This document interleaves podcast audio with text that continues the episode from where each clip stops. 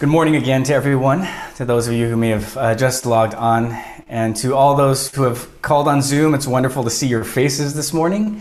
Uh, it's a little change from our normal Sunday. For all those who are joining our live stream on YouTube or Facebook, we welcome you here for our monthly communion service. If you're in Los Angeles, even though it feels now like it happened a while ago, congratulations on the Dodger win. Uh, for any who might be joining us online from Tampa Bay, my condolences. Uh, for those of us joining from within the United States, you know, as well as all of us, that we are in a very heated election season. In just two days is election day, and although many of us have already cast our ballots, there's still some that are uh, waiting to be um, part of this voting process. And even though the results of the election may not be ready for us on Tuesday, we might be feeling the rising tension of this climactic season. There's a lot of outrage and sadness and fear that's building. And it all comes down to what happens this coming Tuesday. Of course, there is no possible way to know the future or the outcome of what's going to happen. We don't know what will happen for sure. But uh, if you think about the tiny bit of vandalism and the things that were set on fire when the Dodgers won last week, and that's generally considered to be a good event here in LA. What will it be like when half the country considers the election outcome a really bad thing? The tension that we feel comes from the unknown, doesn't it? We, we don't know who's going to win. We don't know if there's going to be civil unrest. We don't know what our leaders are going to do or say that we might just consider plain nuts. We have no idea. And that makes us nervous. Our short sermon mini series around the current political climate is called When Darkness Reigns. And I acknowledge that's a little bit of a Halloweeny title, or Halloween ish title, uh, but that part's just coincidental. It's actually taken from Luke chapter 22, the story of Gethsemane, when Jesus is about to get arrested and the events of the Passion narrative begin. And in a very similar atmosphere, the story has all this rising tension and anger and fear, just like what we might be feeling today. Even Jesus himself is feeling this, and it appears that even he does not know exactly how things are going to turn out. In what Jesus describes as an hour when darkness reigns, in this moment, we see a contrast of how the disciples react and how Jesus does. So I think this story is helpful to us it's helpful in our current situation as we watch and we wait to see what happens after the election. And as we are confronted with the, with the temptation to react or the call to live our lives as Christ did. Last week, we talked about the temptation of the disciples to sleep, to avoid and escape the tension through their little nap in the Garden of Gethsemane. Jesus called them to get up, to stand in the middle of the darkness and pray. But this week, I want to talk about Judas. In Luke chapter 22, starting from verses 1 through 6, it says, Now the festival of unleavened bread, called the Passover, was approaching. And the chief priests and the teacher of the laws, teachers of the law were looking for some way to get rid of Jesus, for they are afraid of the people. Then Satan entered Judas, called Iscariot, one of the twelve. And Judas went to the chief priests and the officers of the temple guard and discussed with them how he might betray Jesus. They were delighted and agreed to give him money. He consented and watched for an opportunity to hand Jesus over to them when no crowd was present. Now, Judas is an interesting character in the Gospels. He's known for being the betrayer, the son of perdition. He was influenced by Satan himself, as we saw in the passage uh, we just read. But Judas was also a disciple, a friend to Jesus, a follower of Christ. So, of course, a figure like this is shrouded many times in more myth than history. Some have suggested that his name Iscariot identifies him with the Sicarii, a Jewish assassin group that got its name from the types of small knives they carried in their pockets. Well, one of the more popular and believable speculations about Judas is that he was a zealot a passionate revolutionary that wanted to revolt against the Roman Empire. So here's Judas, a first century activist. He's outraged with the injustice of the Roman government and the way they're treating his people. And he meets this radical rabbi from Galilee, Jesus of Nazareth. Jesus' teaching is revolutionary to him. He's got this tremendous anointing from God, and he's even able to perform some pretty amazing miracles of healing and delivering people from their demons. And so Judas invests his life and time into Jesus, following him and learning from him, hoping that if Jesus truly is the Messiah, he will provoke an uprising against the empire and usher in a new era of peace and justice. Jesus could actually bring the type of systemic change that the country needs. He could actually change the culture so that people don't have to live under this oppressive type of Roman rule. But when Jesus enters Jerusalem and it becomes obvious to Judas that things aren't going to go the way that Judas thought, well, he has some different feelings. You see, Jesus, he figures out, is not going to stage a coup. He's not going to raise up a rebellion. He's not going to overthrow the government. And so Judas gets mad and loses faith in who Jesus is. He gets so upset that he takes matters into his own hands. If Jesus was not going to provoke the rebellion, the revolution, then maybe Judas could. Maybe if he could get Jesus arrested, Jesus would see that a political change in Israel was needed, and then he would lead a revolt. Or maybe if Jesus was arrested, the rest of the disciples would finally stand up and make their voice heard.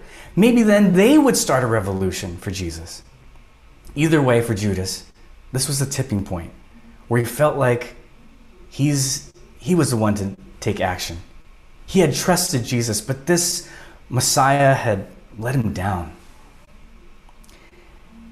And so the Passover comes, and Jesus and the disciples head out to the Garden of Gethsemane after dinner, and Judas is not with them.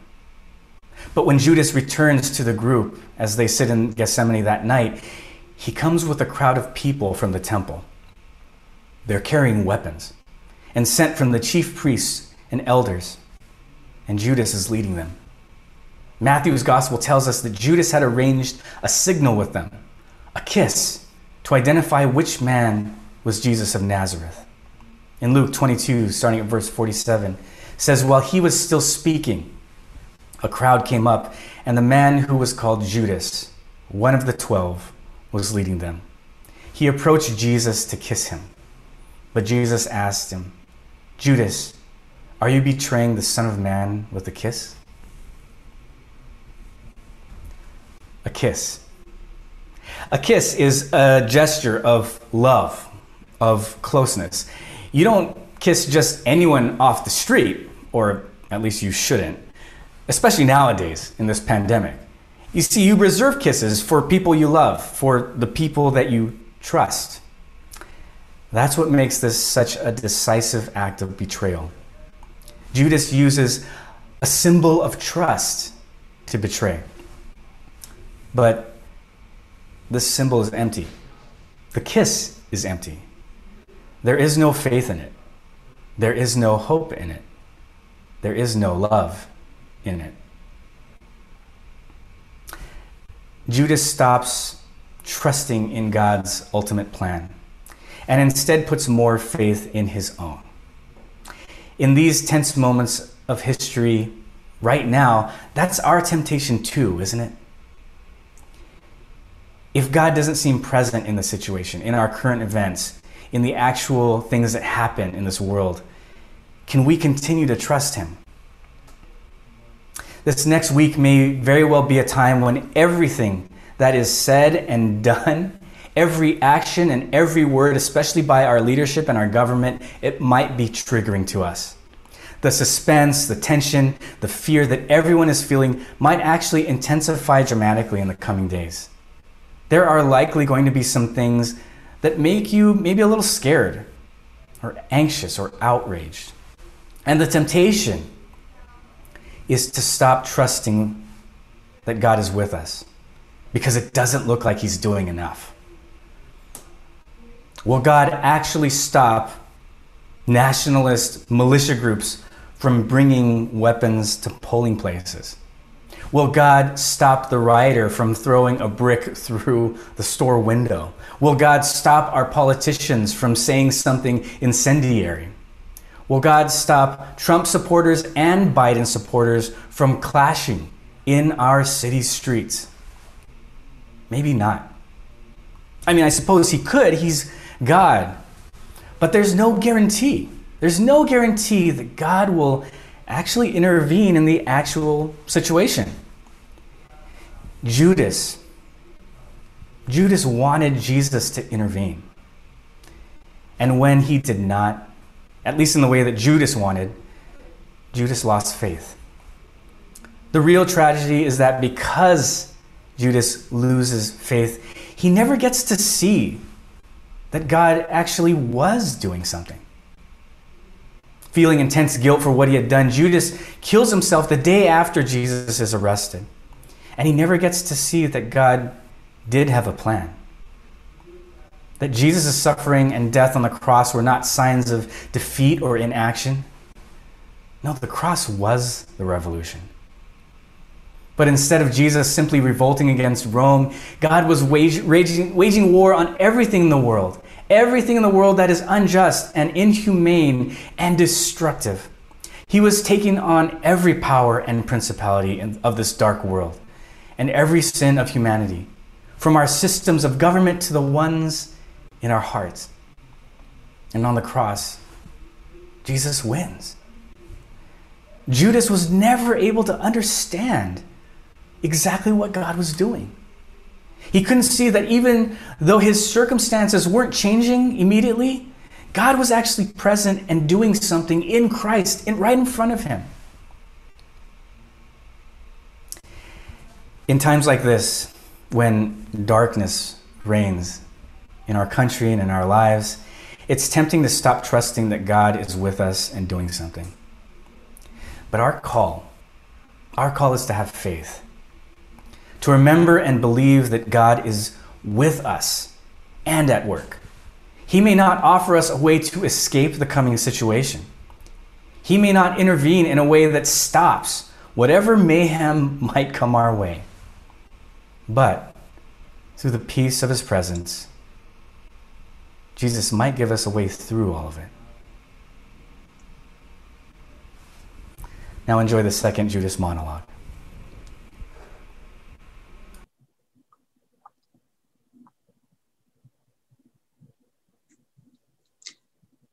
You don't understand. You look at me with your leering eyes, and you think you know this thing you despise me.